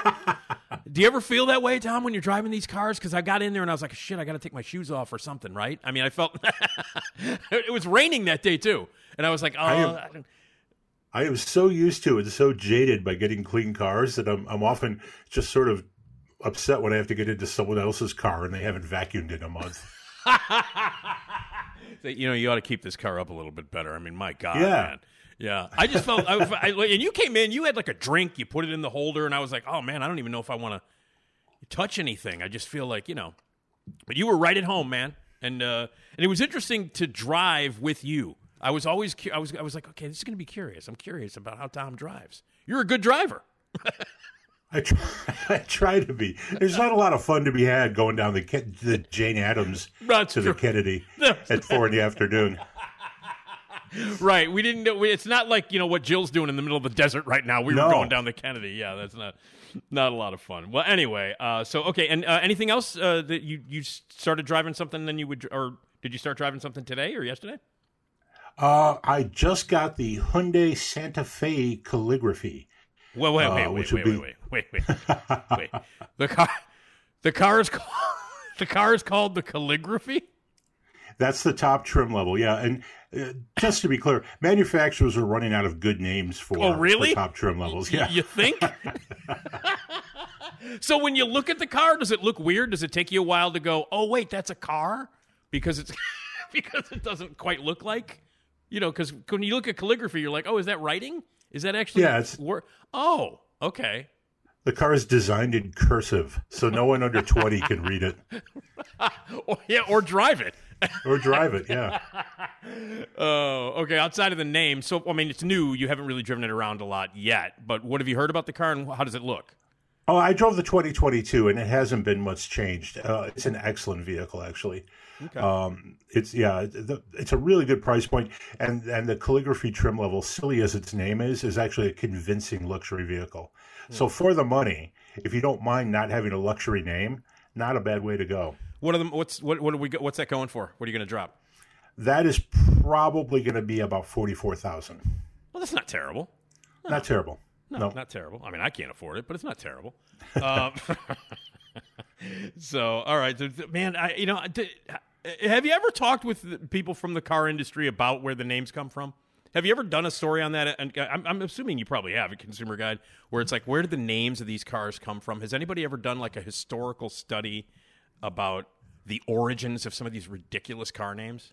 Um, people have done stories. I haven't done a story, but I need to do one about the cars of Oldsmobile, because th- we have the madness, and I actually did address this in a in a ad piece I did about the fact that nine hundred different models were named Cutlass at some point. Yeah. But Oldsmobile was famous for taking words that sounded close to words and making them model names that weren't quite words, like Achieva and Sierra spelled wrong. So you think it's Sierra like Sierra Nevada, but they spell it with a C. And you're like, where where is this coming from? We had a Cutlass. We had a few Cutlasses, my dad, uh, when I was when we were growing up. Uh, yeah, Cutlass, my dad had Cutlasses, yeah. Yeah, we had a Cutlass Supreme. You know, it uh-huh. was a, like a, I don't know what year it was, seventy-something, Cutlass Supreme. Um, my dad, for, for a while, um, my dad was getting a company car. uh, for a while in lieu of actually, you know, making money that we could, you know, buy stuff like food and stuff. So in lieu of that, they gave, they gave, they gave him a company car. Like, yeah, you can't pay your rent, but here's a car. So, um, but we had like a Cutlass, uh, you know, a couple of Cutlasses. They were Oldsmobile. I don't know if, if the, I don't know. I have no idea how a vending company had a con, you know, had a connection with Oldsmobile, but those were the cars that my dad, they were Oldsmobiles, the company car. Huh. Um, and I'll never forget this, and I'll have to tell you this whole story sometime. Uh, I'll briefly say this. Woke up on Christmas morning one year, and I want to say it was nineteen seventy-eight, maybe? Christmas okay. morning, nineteen seventy-eight. And we open up a presents, and uh, my dad's like, all right, I'm going to take the, the wrapping paper garbage and stuff out, throw it out, and then uh, we'll come back and we'll have some breakfast and whatever, you know, continue to celebrate uh-huh. uh, Christmas. So my dad goes out to throw the, the paper out, the you know, stuff out, and he comes back into the apartment. He goes, um, hey, um, someone stole the... the doors off our car. And I'm like, what? And they did. Someone, because we used to, when I lived, what I lived on, I grew up on on a house, you could see it. It's eighteen twenty-five West Addison. It's the greenhouse right next to the Brown Line Addison stop. So I grew up at Addison and Ravenswood. And the L tracks oh. were, the L tracks were literally like seventy-five feet away from our apartment. Like I could look out my bedroom window and see the people standing on the platform of the Addison stop. And so underneath the L tracks back in the seventies, you could park under there. You know what I mean? It wasn't right. like you could just park it. So we parked we we parked the cars, and our neighbors would park their cars underneath there. That was just like the dirt lot underneath the L tracks where you would park your car. You didn't need any money. It wasn't, you know, like it was just you parked there. And uh, someone, my dad went out to throw. Someone had moved the car all the way to the back of the alley because the alley was in the back, and removed the doors. And that's all they took. They didn't steal the car. They didn't strip the rest of it. They took the doors off of an Oldsmobile Cutlass Supreme. Wow, now, that's crazy. And doors yeah. aren't that easy to pull off. They took them, and it was on Christmas Eve. So they moved the car, and they, they stripped the they, like the trans. The trans was screwed because they stripped it and pushed it all the way back. So they took all the uh. all the all the time to move the car all the way back where it wasn't really lit in the back alley area next to the car wash that used to be next door. And they took the doors. They that and we went outside, and I looked. The doors were gone from the car. from the car. They stole just the doors. Now, have you ever heard of that? Like, cars get stripped all the time, and they have now catalytic converters are gone every fifteen minutes. Right, now. right. Uh, you know, that's a thing. But it, it, have you ever heard of just, like, off of a Coles, uh, uh, off of a, uh, a Cutlass Supreme, Oldsmobile, like a seventy-seven maybe, doors stole, just the doors? It it, it makes some sense because... The the Cutlass Supreme was, and, and any Cutlass, were very similar to cars from Buick and from, from Chevrolet and from Pontiac. So the doors could be used on any of those if the paint matched. But the doors are a little difficult to remove. You think they'd steal the wheels because those could be put on anything. Or they'd steal um, the car. Or the stereo. Yeah, or the whole car. Yeah. I mean, steal the car, take it back to the chop shop, go nuts. But you're under the L tracks on Addison. Six blocks from Wrigley Field, taking the doors off of a car on Christmas Eve. I don't. I, still, I mean, it's still the strangest. The cops came out. They dusted for fingerprints, you know, and all that stuff. And then, so my dad got a rental car. You know, they they uh, not a rental. Well, yeah. Uh, uh, I can't remember. What do we do? You call it a rental car or whatever? Yeah. In yeah. between, while the car was being, and so. They and and and that car broke down on New Year's Eve. I'll never forget. It was a horrible holiday season. That car, it was like a horrible blizzard or something that, that year, and their car broke down in the middle of nowhere and like had to be towed. They didn't get home till six o'clock in the morning. It was horrible. It was the worst Christmas season ever. And then when we got the car back, the doors never worked properly. They were they had the electric windows at that time, which was like a you know a, a treat, uh-huh. and yeah. they didn't work. You know what I mean? It was just it never worked. So, yeah, so that's my, my big memory about a Cutlass Supreme was the doors were stolen from that car. I'm thinking, too, like the guy that stole the doors, you know, he probably told his wife, like, I'm going out, I'll be back in an hour. And, and she thinks he's coming back with a ham, maybe, for Christmas Eve. And he's got Oldsmobile doors. Honey, I got a couple of car doors for us. Merry Christmas. Don't say I didn't get you anything. I mean, seriously, one of the weirdest things ever. Like, my, my dad, I thought he was joking because, you know, my dad, he tells jokes. Right. He comes right. upstairs and my mom and I are like, you know, like looking, you know, I'm looking at my new whatever toys or whatever. You know, I'm like, I'm like thirteen, twelve, thirteen years old or something when this happened. I'm looking at my stuff and, you know, and my mom's like going to get ready to make breakfast. And he comes in, he goes, you know, the doors are gone from our car. From our car. We're like, we, we thought he was joking. Then we went down there and we could actually see through the car. I was like, what? So anyway, I thought I'd share that with you. That's my Cutlass story. That's a, that's a good Cutlass story. Yeah, well, not good, but no, it's not a good. good. Story. Well, it is now. Yeah. We can laugh about it now, but my God. And then I'm telling you, that New Year's Eve, you know, the, and the car that the, the piece of crap that they gave my dad, you know, while the rental, while the car was being repaired, our car was being repaired, was just a piece of junk. And and, it, and if I can't, if I remember correctly, that may have been, you know what I mean? That I think it was seventy-eight, because that's when the seventy-nine, the blizzard happened. Was in okay, January of yeah. seventy-nine, and we had a really horrible, cold, snowy winter, and and that New Year's Eve was a nightmare. And my parents were like, they were stuck down. I don't even know. We're in the middle of nowhere. I just remember it was not. It was not pleasant. It was not a pleasant holiday season. So anyway. Oh man. Yeah. Have you ever had? Have you ever had a car stolen from you or stripped or anything like that? I have not. My my podcast co-host Jill actually had a car uh, stolen from her. Yeah. Um. And that was pretty shocking. And it was a test car, too. So that was quite oh, no. the... Uh, oh, yeah. no. Well, yeah, what is that? What a... happens then? So what if you see... You, you've got your calligraphy out there right now. What, what, what happens if somebody steals your calligraphy other than them not being able to read it? What? Uh... Uh, not that much. I have to file a report. I've got to do everything like it was my own vehicle. But, but yeah. ultimately, I'll just be without a vehicle for a while. Right. Um Which wow. is a problem, and then manufacturers reconsider lending vehicles in the area. Which that that would make sense, yeah, of course, yeah, yeah. We, yeah, of course. If there's a if there's like a history of like, oh, well, fourteen cars got stolen from that area, let's not give them another one. That makes right. sense. Hey, uh, you know what? I just I don't know. I, this just coming up. Why are people stealing catalytic converters, especially on the northwest side? On my in my neighborhood, my neighborhood seems to be like. You know, the, my neighborhood and a little bit further west of where I live seems to be like the, the epicenter of catalytic converter, uh, converter stealing. What's going on?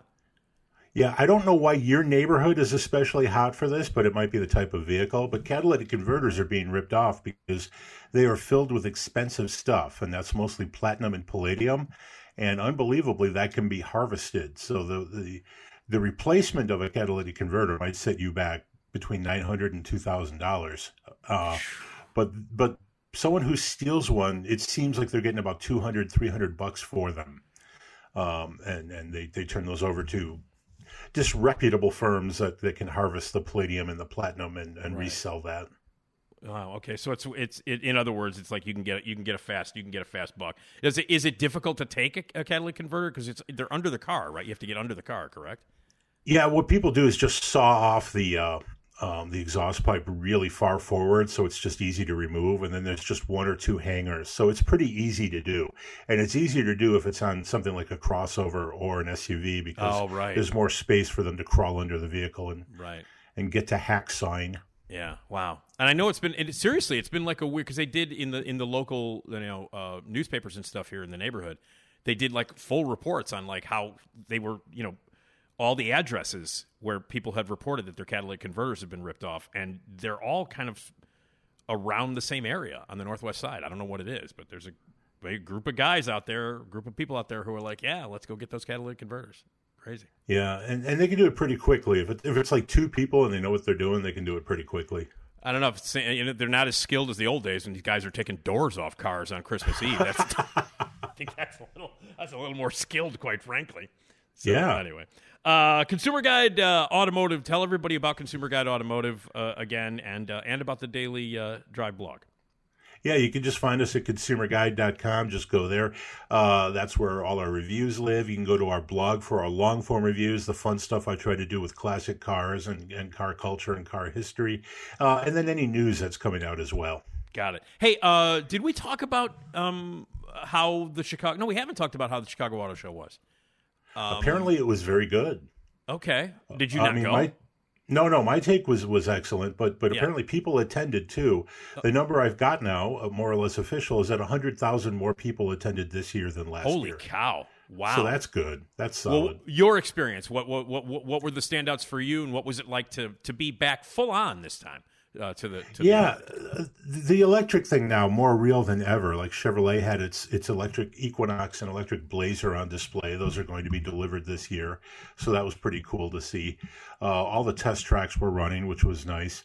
Uh, but a lot of electrification. One, one of the interesting things that's happening at the auto shows lately is that manufacturers are not showing their full lineups. They're showing the stuff they want you to see. So a few fewer cars on basically the same space. uh, with more attention to newer, perhaps more expensive or more popular vehicles. But if you wanted to go to the to the, the auto show and see like the uh, the Hyundai Accent, which is their cheapest little sedan, it wasn't there, for example. Mm-hmm. Um, so they're a little bit more limited, but but the, if you're shopping for something popular, you'll find it there and you can cross shop, and it's cool. So it turned out well then, and and and, and among oh, yeah. the among the people like in your business in the car world, everybody was like, "Great job uh, with with uh, this year's Chicago Auto Show." Yeah, one of the things that, that whiners in my industry tend to get bummed out about is is a lack of reveals at the auto show, and right. and that's that's that would be an announcement that happens from the floor of the auto show, and you're seeing that it doesn't matter on which show, Detroit, Chicago, L A, New York, there are fewer and fewer of those, and manufacturers have decided, it seems, Uh, to make announcements in isolation of the auto show so they can get all the attention as opposed to sharing it with five or six other announcements. Yeah. It doesn't matter if you're going to attend the show because the car will be there. Uh, but, oh. but if you're covering the show, you want to see some news because you're covering the show. And what is that? So for someone in your in your position in, in uh, covering this kind of stuff, is that a pain in the neck when they don't do it? Is it it's it, it's obviously easier for you if announcements and reveals are made in under one roof at McCormick Place, correct? It is, because then we could package the whole thing as our coverage of the auto show, right. and it's nice. Uh, but but but ultimately, you're going to cover the announcement no matter what. You know, if Ford does a brand new version of the F one fifty, it, it doesn't matter if it happens at the Detroit Auto Show or if it happens in their backyard a month later. People are going to cover it because it's news. Right. Okay. But it's just easier if we're all under one. It is easier. Yeah. When's the next? Uh, what city and when is the next auto show? Uh, the New York Auto Show is coming up, and that is usually early April. I don't know, have the exact date in front of me, but it's coming up soon. Okay. And and and uh, do the auto shows that happen in one calendar year, are they all kind of similar? Do they all showcase the same cars? Do some do some cities, you know, get a get a leg up on other cities? Yeah, one of the reasons that Detroit moved from January to the middle of summer, actually late summer, was that it was getting squeezed out by the Consumer Electronics Show, right. which I guess we now just call C E S, and that's become a full-on auto show as well. Uh, but C E S tends to cover tech and electric vehicles. Chicago, very mainstream vehicles, like just things that you and I or mom and dad might drive. New York tends to be luxury vehicles, and L A has found itself becoming the, the electric car show. So makers that don't show up in other markets, like Fisker and Tesla, uh, often have a presence at the L A show. Okay. All right. I mean, obviously your favorite's got to be Chicago, correct? Oh, yeah. Great show. And it's also the best venue. McCormick Place is a great place to see an auto show. Yeah. Very cool. Okay. All right. Cool. So that turned out great. All right. Uh, let's get to some of the some of the stuff that uh, that you were like, hey, let's talk about this. And I have to, we have to lead with this ridiculous commercial uh, that you, that's fantastic. I mean, glorious three minute ad. And people can see it um, at Consumer Guide Automotive at the uh, at the Daily Drive blog, correct? Yes. Okay. Tell me about it. It's a, a nineteen sixty ad for Ford unveiling three cars for nineteen sixty. Uh, first of all, where'd you find this? Explain the whole thing, and we, we are going to listen to some of the glorious audio from this. So what I usually do when I do a car gallery, and I love to do galleries of different old cars and, and, and ads from a model year or a body type or something like that, just yeah. because I love classic ads, especially classic print ads that were drawings and not photographs. Yeah. But when I do something like a model year, say like nineteen sixty, I like to include a commercial, an actual television commercial. But I stumbled across this, and it was too good. It was too good to just bury in with a bunch of other stuff. This is an ad for the nineteen sixty Ford lineup, and it's a three-minute ad that would have run before a T V show. And the interesting thing is this was probably a T V show that was entirely sponsored by Ford. Yeah, like they were the sole sponsor of the show because that's the way that stuff used to work. Right. But this ad is just wonderfully over the top. It takes place on some rolling green outside of a, a, a an observatory, and there's gathered people in evening wear, tuxedos and evening gowns, waiting for the arrival of the Fords. And the sixty Fords do not disappoint because they arrive as meteors. They do. Yes, they do. Uh, let me let me let me play the, the opening of it. This is just the opening for, for people who don't know. And and what you mentioned in there is like it's it's like got this weird sort of like sort of Disney touch to it, like Disney animation, where these right. meteor these meteors come out of the sky because that's why they're there. I guess you know they're at a planetarium, so they're like at yep. an observatory. waiting for the cars to come from space in their evening wear, uh, in their tuxes and stuff. It's it's a fabulous commercial. But let me just play the uh, the opening here, and then uh, uh, just we'll we'll we'll go from there. Here's the, here's the... You are about to know the thrill of seeing that which has never been seen before. You're about to enter a beautiful, exciting, wonderful new world, the world of nineteen sixty. For the first time in history, you'll see not one, not two, but three completely new kinds of Ford cars for nineteen sixty. Right. That's the setup. And that little noise you heard was the meteors, right, coming down, and then the car appearing. And, and the people there were not concerned enough about being burned by the meteors. no, no, or like messing up their tuxes. They did definitely right. didn't want to. Uh, and it's just so insane and surreal. And so that's the setup. And then the three cars were the Galaxy, the Thunderbird, and the Falcon. Correct? Yes. Yes. All right. I have the little theme song for each. Here's the first. Here's the first. This is the way they do this. Live a wondrous new life in the Fords of a lifetime. The finest new Fords of a lifetime. In a beautiful, wonderful new world of Fords. Beautiful from any point of view. Right. Right, that's the generic. So... That's so good. It's fantastic. And, and and again, the setup is like these people are, there's like, I don't know when there are like one hundred people there, full on tuxes and gowns, you know, cocktails, just wandering around by these three cars. And by the way, the the color scheme of the cars, they're all white, all three of the cars. Yeah, yeah. What's the thinking there, you think? I don't know exactly. It's interesting, too, that the wheels are painted white, which is yeah. uh, an, an odd decision because... Often that was considered the look of a more affordable vehicle, uh, maybe even a cheaper vehicle. Right. Like right. the Falcon on the left in the image here, if people see it. Uh, so I don't know why they went with the white. Yeah. And and and yeah, and it's funny because like this, you would think, oh man, all these rich people who can afford, you know, you know, to, to hang out at the planetarium during the end of the world. Uh, it's fantastic. Um, all right, here's the next. Uh, this is, I guess, the introduction of the Thunderbird. Thunderbird,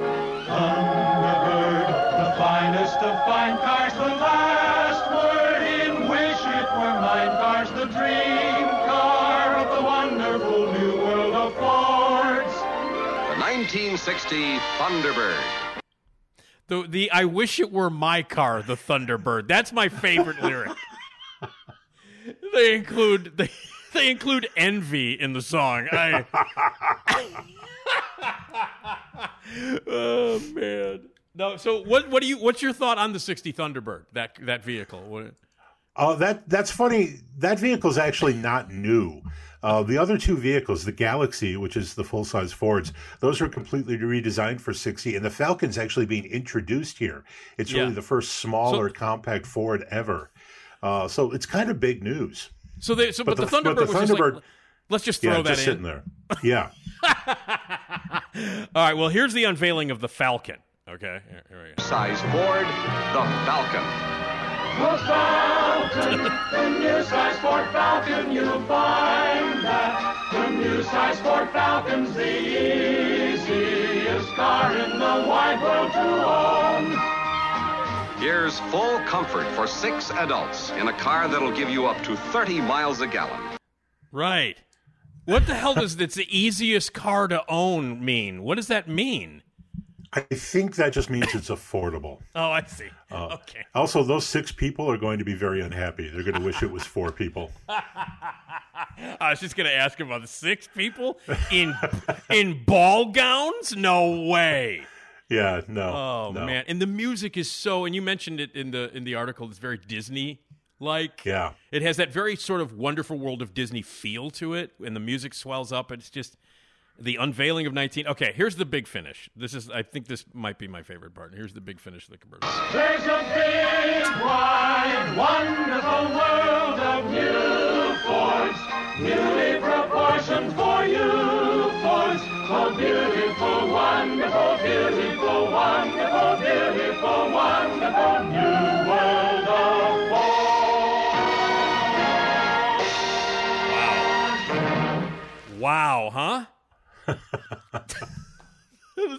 That's Man. amazing. Where did you find this commercial again? And by, by the way, you can it's three minutes long. I and you know, yeah. I mean, yeah, as you as you said, if you want to see the whole thing, and I highly, highly encourage that you check it out at uh, at Consumer Guide Automotive in the blog um, to watch the whole three minutes because it's glorious. But where did you find this thing?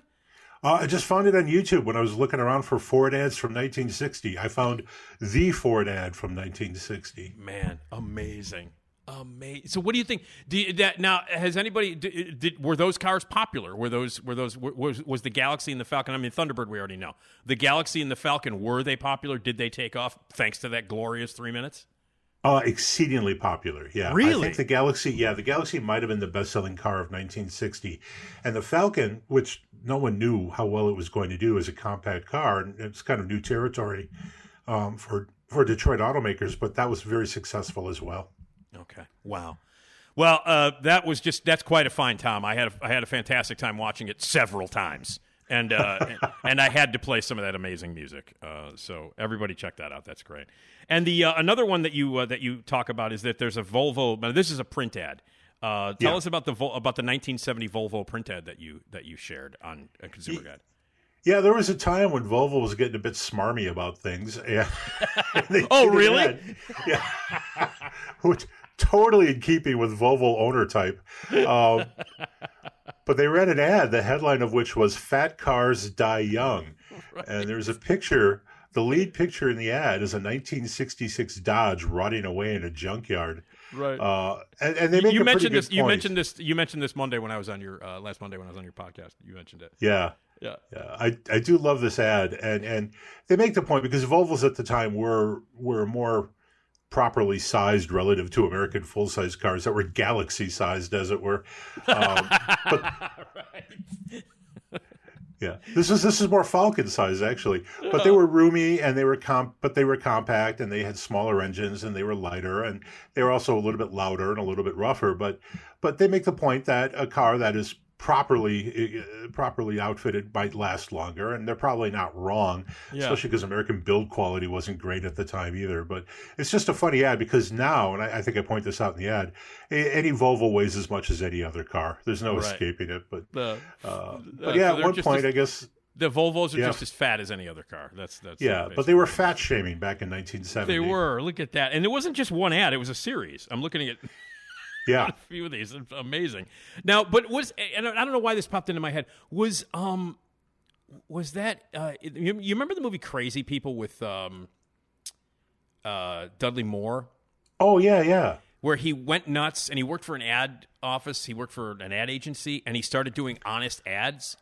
And yeah. one of them was, for, if I'm not mistaken, one of them was for Volvo, and the ad was, they're boxy, but they're nice. Is it, was that, if I'm not mistaken. I don't, you have to look that one up, Tom, um, from, from the movie Crazy People, if I'm not mistaken, because Dudley Moore starts being I have, honest. I have seen that scene, yeah, and I believe they showed a Volvo wagon, which yeah. at the time... Um, late eighties, early nineties, yeah. uh, and into the aughts, Volvos were extremely angular and square. Yeah, I just remember that. Uh, I, I remember the movie not being very good, except for the fake ads that he creates. Like when the ad agency actually starts being honest, very, very funny stuff. And I remember the Volvo thing being the funniest thing in the movie. Like they're boxy, but they're nice. uh, and indeed, Volvos were boxy. No question about yep. it. All right. Well, some of those ads, you can find all those things, uh, the the Volvo ad and the Ford uh, commercial and all that cool stuff. Tell me about the uh, the the new the Buick Electra, the the twenty twenty-five uh, E five. twenty twenty-five already. Yeah, yeah. Already. My God. Okay. A couple of years down the road here. Yeah, we're getting some early looks at, at coming Buick simply because they arrive in China now before they do in the U S. And Buick, a lot of people may know this, is much more popular in China than it is in the U S. They sell more cars over there under the Buick banner. But Buick has is one of those companies that is promised to be completely electric by twenty thirty. Uh, and this will be the first electric vehicle. And our the U S version of this car will look very much like the car pictured here. And that is the Buick Electra E five. So a lot of interesting bits here. The, e, the, the Electra name is back, classic name from Buick's past. They're going to use it for all their electric vehicles plus a suffix. So this one's the E five. Mm. And this vehicle, which comes for twenty, it's going to be it's going to arrive early in twenty twenty-four as a twenty twenty-five, uses General Motors Ultium platform, and it's built in the old Spring Hill factory where they used to build Saturns, um, which is interesting in itself. But This vehicle shares its basic architecture with a bunch of G M electrics coming soon, including the Cadillac Lyric, the Chevrolet Blazer, um, and then cars that uh, General Motors will be building for Honda and Acura, the Honda Prologue and the Acura M- um, RD- RDX? I think it's called R D X. Mm-hmm. Um, and those are all coming soon. So this is a very early glimpse at the electrification of Buick. Kind of a good-looking car. I like that color. Mm-hmm. Okay.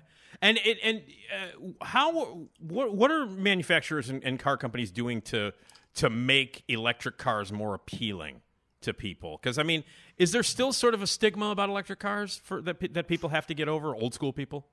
Yeah, there is, and, and a lot of people are worried about range. So range is a number that they're working on building up, and if it can't be range, it should be fast charging, which is another thing that you can promise people. But one of the things we're seeing increasingly, though, where where early on you take a car like the Nissan Leaf or the Chevrolet Volt, and they looked very different. And it turns out that the appeal of a weird-looking car wasn't working for people who intended to buy electrics. Yeah, uh, it seems like like styling, it could be pretty extrovertedly styled, but but it can't be weird.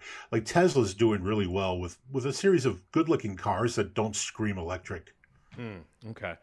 Uh, I think we talked about this the last time you were on. Have you seen the? Yeah, you saw the, the Kevin Bacon commercial. I, I have, yes. For the electric for the electric car, I find that incredibly appealing, and, and I wonder if that's working. Do you think? I, you know, is Kevin Bacon the right guy to sell electric cars? Do you think? It works for me, just as an old guy. You know, yeah. a guy my age who's who's sort of into it, even if he doesn't fully understand it. Yeah, it's it's almost charming. It's cute. Uh, I yeah. think it works really well. I think, it's, and that's and it's, a great looking car. It's it, it yeah. I mean, it looks cool, and also, I mean, you know, it helps that his daughter's adorable too, and she's fantastic. Right, and uh, and she's right really big right now because of that horror that Smile horror movie uh, she was the star of. So she's uh, she's out on her. I, I just love that commercial, and I see it a lot when I go to movies. They show it before trailers a lot when I go to uh, to certain theaters. So that's that's yeah. been a lot of fun. So, I'm guessing it's very effective. Yeah. Well, speaking of stars, look, you see how I segue, Tom? I'm a, I'm a pro, dude. I am a pro. Uh, let's talk about Star Spotter. This is when you, I, I love this about you, you take pictures and screenshots of famous people on old television shows, particularly Westerns. Who have you been spotting, and tell me a little bit about those adventures that you've been having lately? Yeah, a couple of good ones in the last month or so. I saw Cloris Leachman, and Cloris Leachman shows up in a lot of Westerns. And it's weird to see Cloris Leachman as young and playing somebody evil. But she played a very, very evil character on Gunsmoke, uh, which was fun to watch. And I have to confess that young Cloris Leachman, kind of cute. I'm just Oh, I'm just yeah. Saying. Oh, yeah, yeah, yeah, yeah, yeah, absolutely. That was yeah. not her role later in life, but yeah. But, yeah. yeah. Uh, no, she, she was fantastic. Who else? Uh, Buddy Hackett on the Big Valley, and this, just a cartoonish adventure. Uh, he was a con man, but you never you never believed anyone would really be conned by Buddy. Yeah, was he? Was he? Did he tell bad jokes? No, he told um um oh Heath. He told Heath Berkeley that he was his dad.